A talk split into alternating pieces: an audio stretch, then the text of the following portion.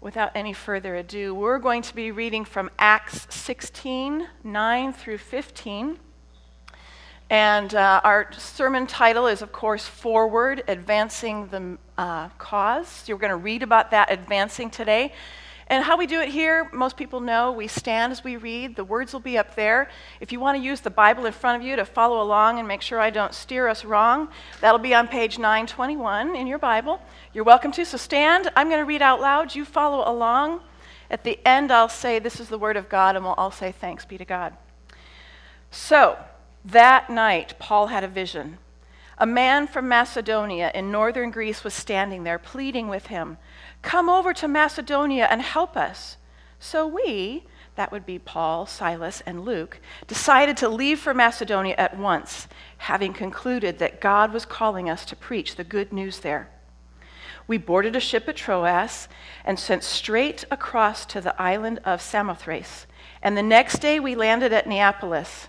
From there, we reached Philippia, a major city of the district of Macedonia and a Roman colony, and we stayed there several days. On the Sabbath, we went a little way outside the city to a river bank where we thought people would be meeting for prayer. And we sat down to speak with some women who had gathered there. One of them was Lydia from Thyatira, a merchant of expensive purple cloth who worshiped God. As she listened to us, the Lord opened her heart and she accepted what Paul was saying. She and her household were baptized, and she asked us to be her guests. If you agree that I'm a true believer in the Lord, she said, Come and stay at my home. And she urged us until we agreed. right? Isn't that a good hostess right there? Uh huh. This is the word of the Lord. You can be seated.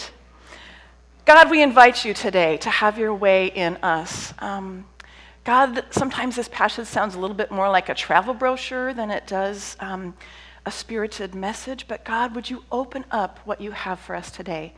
And would you meet us and stir our hearts as we follow you? In Jesus' name, amen. So, our passage today is about one of Paul's missionary journeys. And uh, like I said in my, I just prayed, it sounds more like a travel documentary than a motivational speech, but there are some really good things for us. And as I was reading and preparing this week, I kept thinking back in my mind to the first missionary trip that I ever took. Uh, it was in 1991. I was about 24 years old, um, and I found myself on a very small plane, about a 12 seater plane, and I was flying over the Caribbean Ocean, low enough that you could see the um, sunken islands that were there, and you could see the waves in the ocean. The pilot could open his window, we were so low, and the fresh air would come in.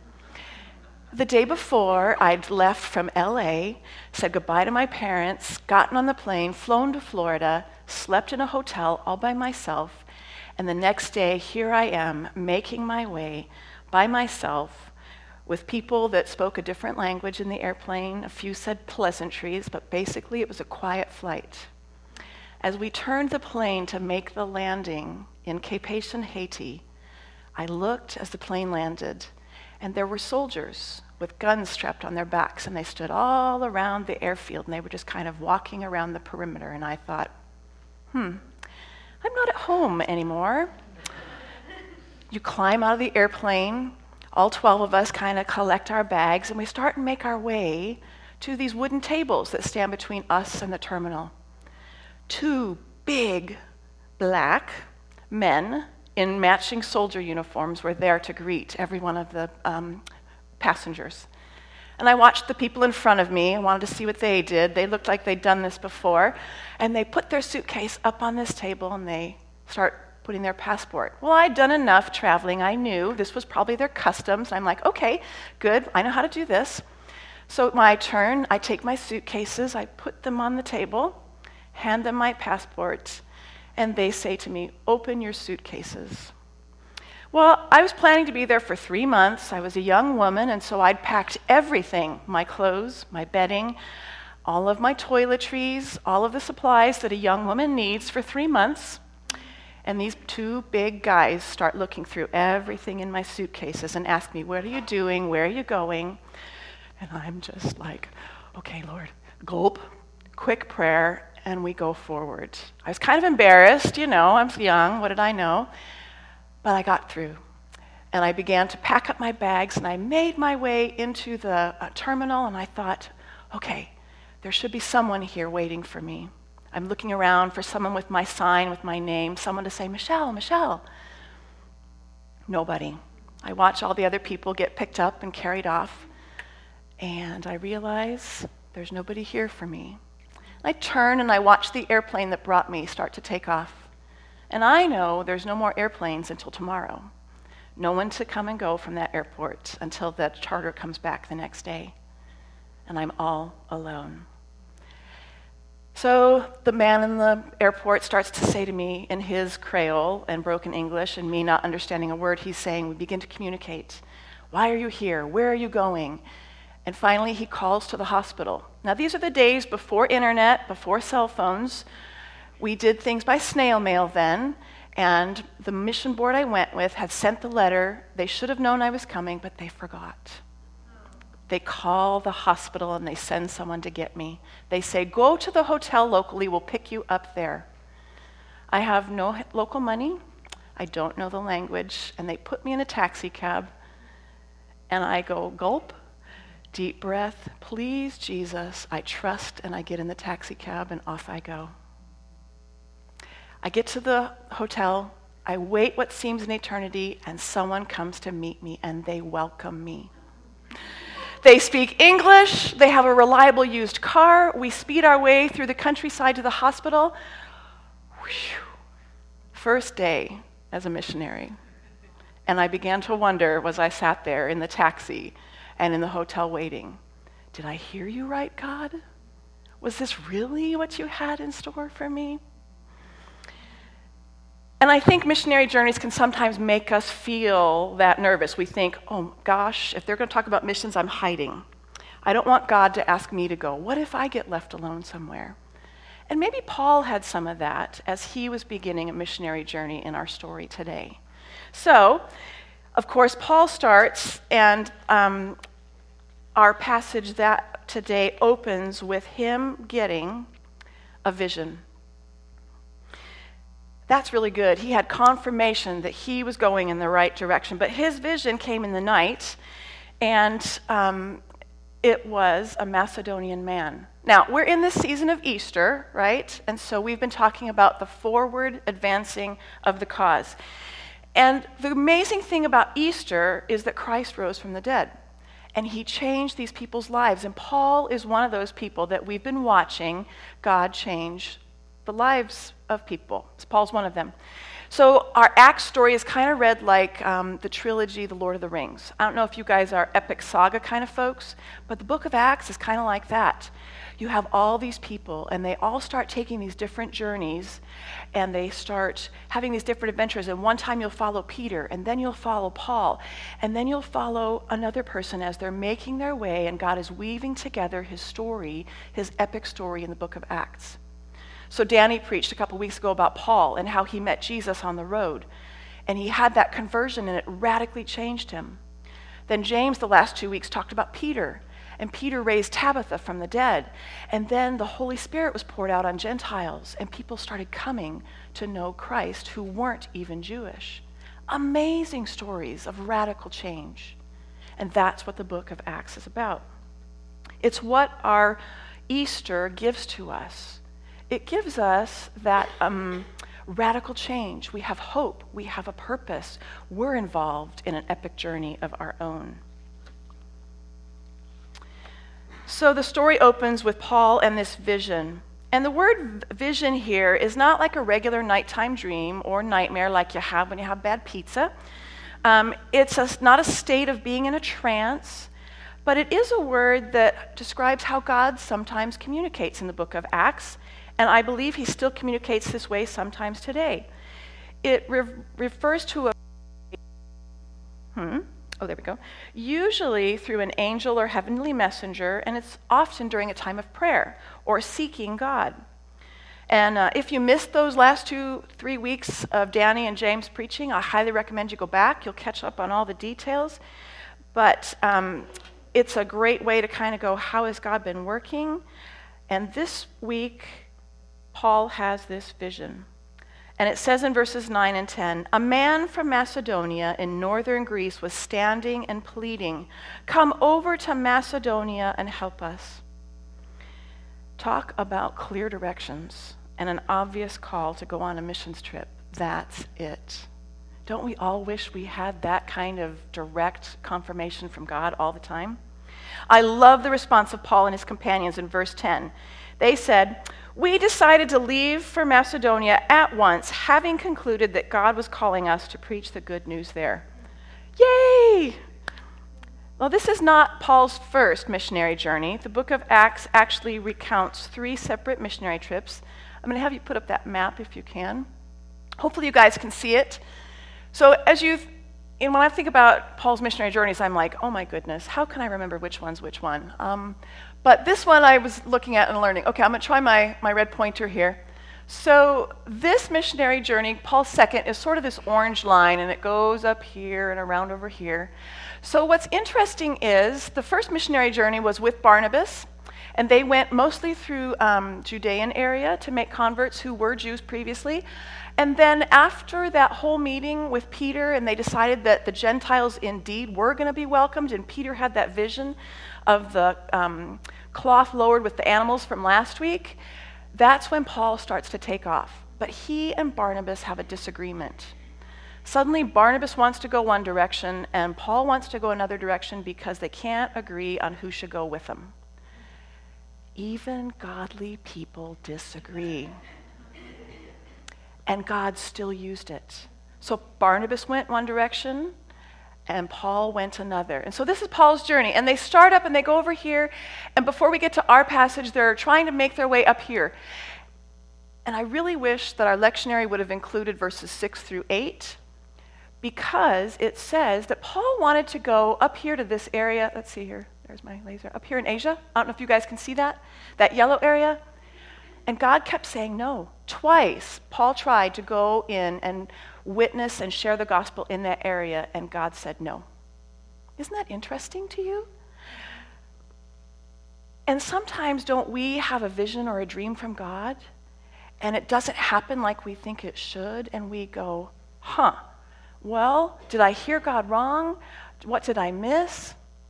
And then we get over to about here, and that is where the Macedonian man appears to Paul and says, Go over to this other place, over here, to Macedonia. And Paul's like, Whew, I guess I did hear God right. I guess we're going in the right direction. Well, they arrive in Philippi, and Luke, as he is writing here, doesn't just pick random words to describe the city. And, you know, as we're reading along, it kind of sounds like that uh, narrative. We boarded a boat at Troas and sailed straight to the island of Samothrace. And by the way, I had to look, look up and listen to all those words. Um, I didn't pronounce them all right, but I want you to know when you're reading and you're thinking, I have to pronounce all these strange words. It's a little intimidating, but I'm glad you all went with me.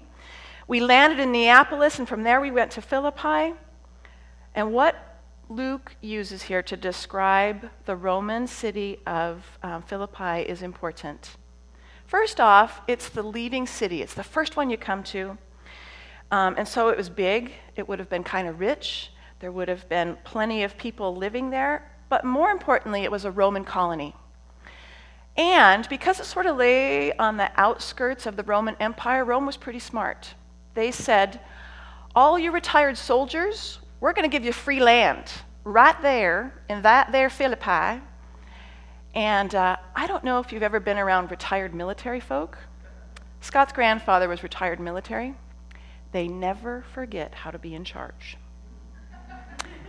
Ever. They always know what to do, and they help everyone else do it.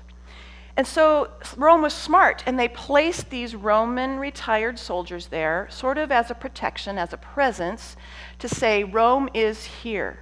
So the city ran like Roman. It had Roman language, it had Roman culture, Roman government, um, and the people that went there would know this is a Roman outpost. Well, I think what's interesting is that Paul was the missionary that arrived there. And Paul was Jewish and Roman citizen. And that meant he knew how the world worked there. He knew what to look for, he knew the language, he knew the rules, and he kind of knew what the feel would be of the city. And isn't that gracious that God would pick would pick Paul on purpose, would equip him with what he needed to be the missionary in that place? And I think it's great that God picks each one of us as his missionaries and equips us and puts us specifically where we're supposed to be to be the missionaries to the people we know and the situations God calls us to. Well, a couple days after he'd been there and kind of walked around the city, because it was a Roman city, there probably weren't a lot of Jewish men there. And there weren't enough people, especially Jewish men, that you could have a synagogue. Now, on Paul's first missionary journey, he would look for synagogues and he would show up there and he would sit down and they would talk about the, um, Christ, they would talk about Jesus dying and rising, and people would be converted that way. There was nothing like that in this city. So he did the next best thing. If there were people that were sort of of a Jewish tradition, they would meet at the riverbanks and they would pray there. And so Paul on the Sabbath goes out there hoping and expecting that there will be people who are God-fearers and that they can meet with them and begin to have a conversation. Sure enough, they show up, and here is a group of women. I'm so glad, Michelle, that you were the host today and I get to preach. right?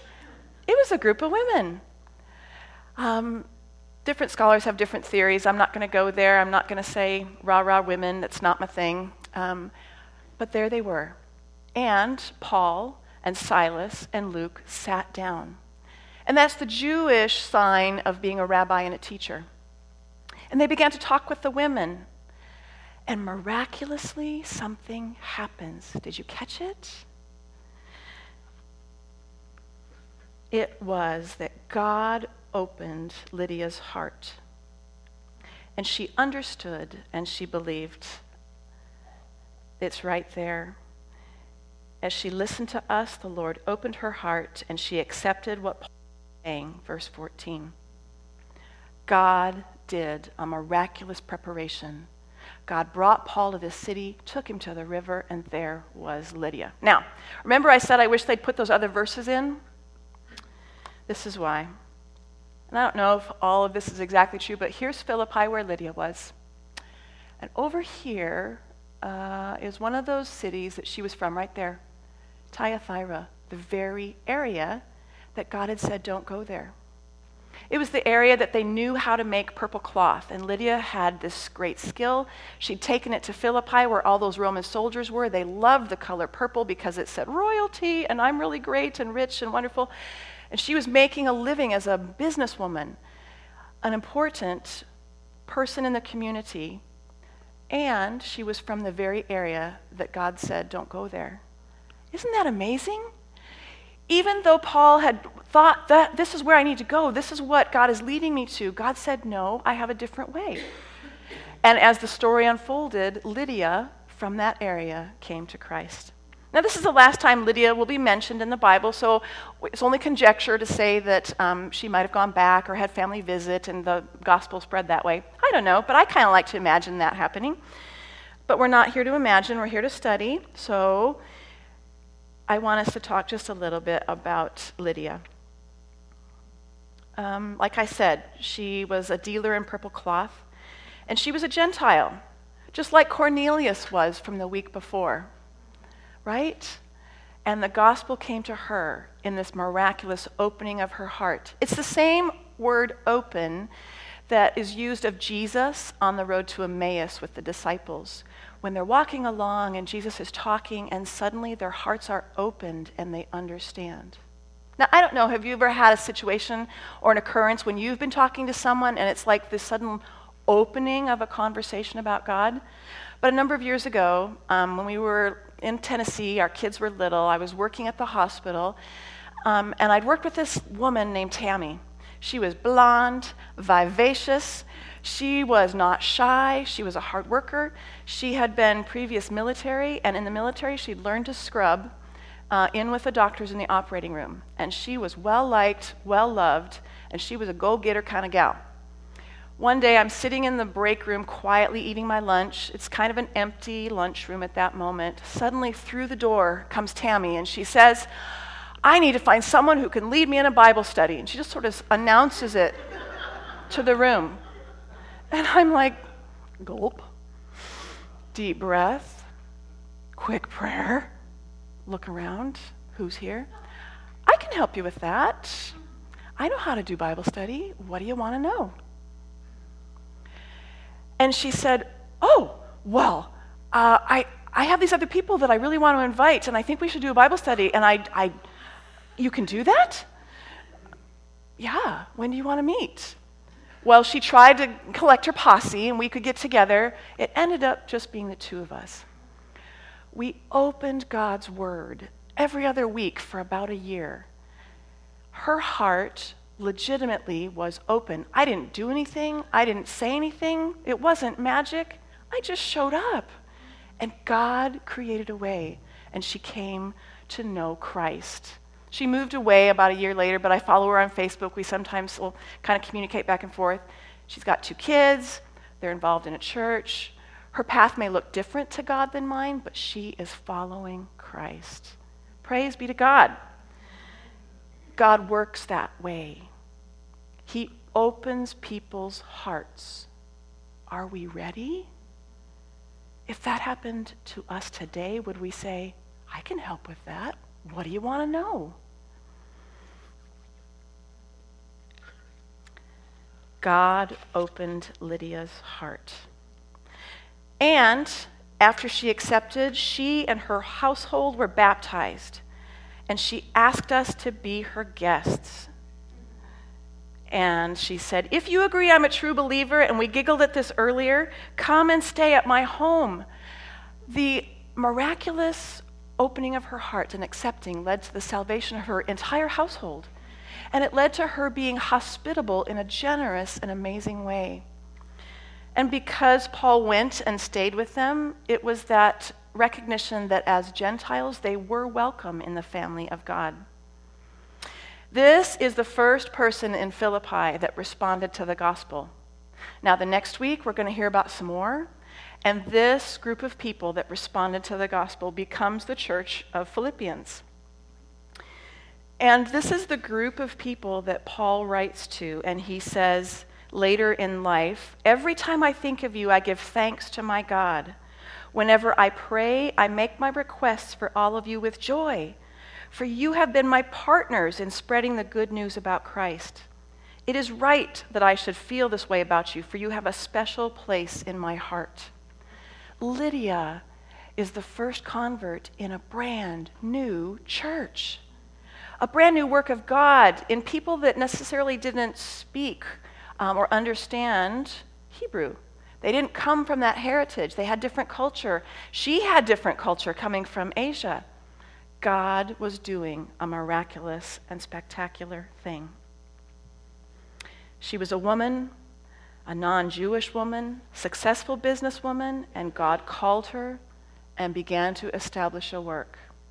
I'm not going to spoil next week for you, but come back. You'll get to see what else God's doing in the city of Philippi. But today, our passage shows us that God is at work. God welcomes and deeply desires people of all backgrounds to come to Him. As we look around our sanctuary this morning as we think about the community we live in, um, our city, our state, our world. There are lots of different kinds of people. We come from different places. We have different ethnicity, different languages, different socioeconomic levels. God is here to invite everyone. God guides and gives direction to his followers to be involved in this missionary process. We see that here in this passage. Paul is directed over and over by God. Even in the no's, even in the disagreements, God is at work guiding and directing. God's mission is to reach people with the good news. Jesus died, he was raised. That resurrection enables us to live transformed, new, free, you fill in the blank, grace filled, loving, victorious, sometimes challenging, victorious lives, radically changed by the resurrection and person of Jesus. And Paul, like Jesus, like the other disciples, they went around the country preaching. That may not be what we're called to do exactly, but we each have places that we work, families that we live in, neighborhoods that we reside in, schools we attend, baseball fields we sit at, whatever. We are called to go there, and maybe even called to go somewhere else in the world. Do business in a foreign country. Take a trip as a short term missionary or go a long time. And last of all, God is the one who opens the hearts of people to receive the good news.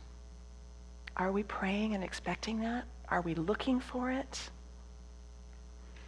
I began our time telling you about my first day on a short term mission trip. Like Paul, I went in response to the call that I had sensed. I learned that God was present even when the journey was different than I thought it would be. I saw God calling people and working in people's lives in situations different than mine. He changed my life and He changed their lives. And God is still in the missionary business today. Sometimes I look back at the young me and I wonder, how did I have the courage to do that? I guess I was young. But I look at the me now and say, do I still have that same courage to go where God asks me? Or am I afraid? Am I too comfortable? Am I whatever? Can we still hear God's call and respond in obedience like Paul, immediately getting up and going? Today, God is calling us to reach across cultural and ethnic boundaries and to find opportunity to do His work in unexpected places. Maybe a foreign country, maybe with students or neighbors from other lands, or maybe a person from another socioeconomic situation. What is God inviting you to do? What is God inviting, who is God inviting you to speak to? Will you say yes to God today, no matter what He asks you to do? And will you join God in the forward advancing of the resurrection story?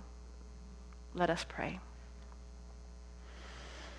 God our Father, I thank you for your guidance. I thank you for your involvement, for the fact that you take geographical locations and make them come to life. I thank you that you open people's hearts like Lydia and like Tammy and like each of us in this room, and that you open us to receive your word and your call. God, this morning I come and ask that you would release us from any fear we might have of answering the call that you give to us to be missionaries. Set us free from the busy schedule so that we can sense where you're leading us. Guide us help us take advantage of the situations that do present ourselves or themselves to us, um, like Tammy did, and say, I can help with that. God, we want to see your kingdom advanced, like Max had said earlier. And so we ask that this morning, as we're just studying the epic journey of you through Acts, that we would know we still have a place in your epic journey. And you are still advancing the gospel and moving. You are still the God that does miracles.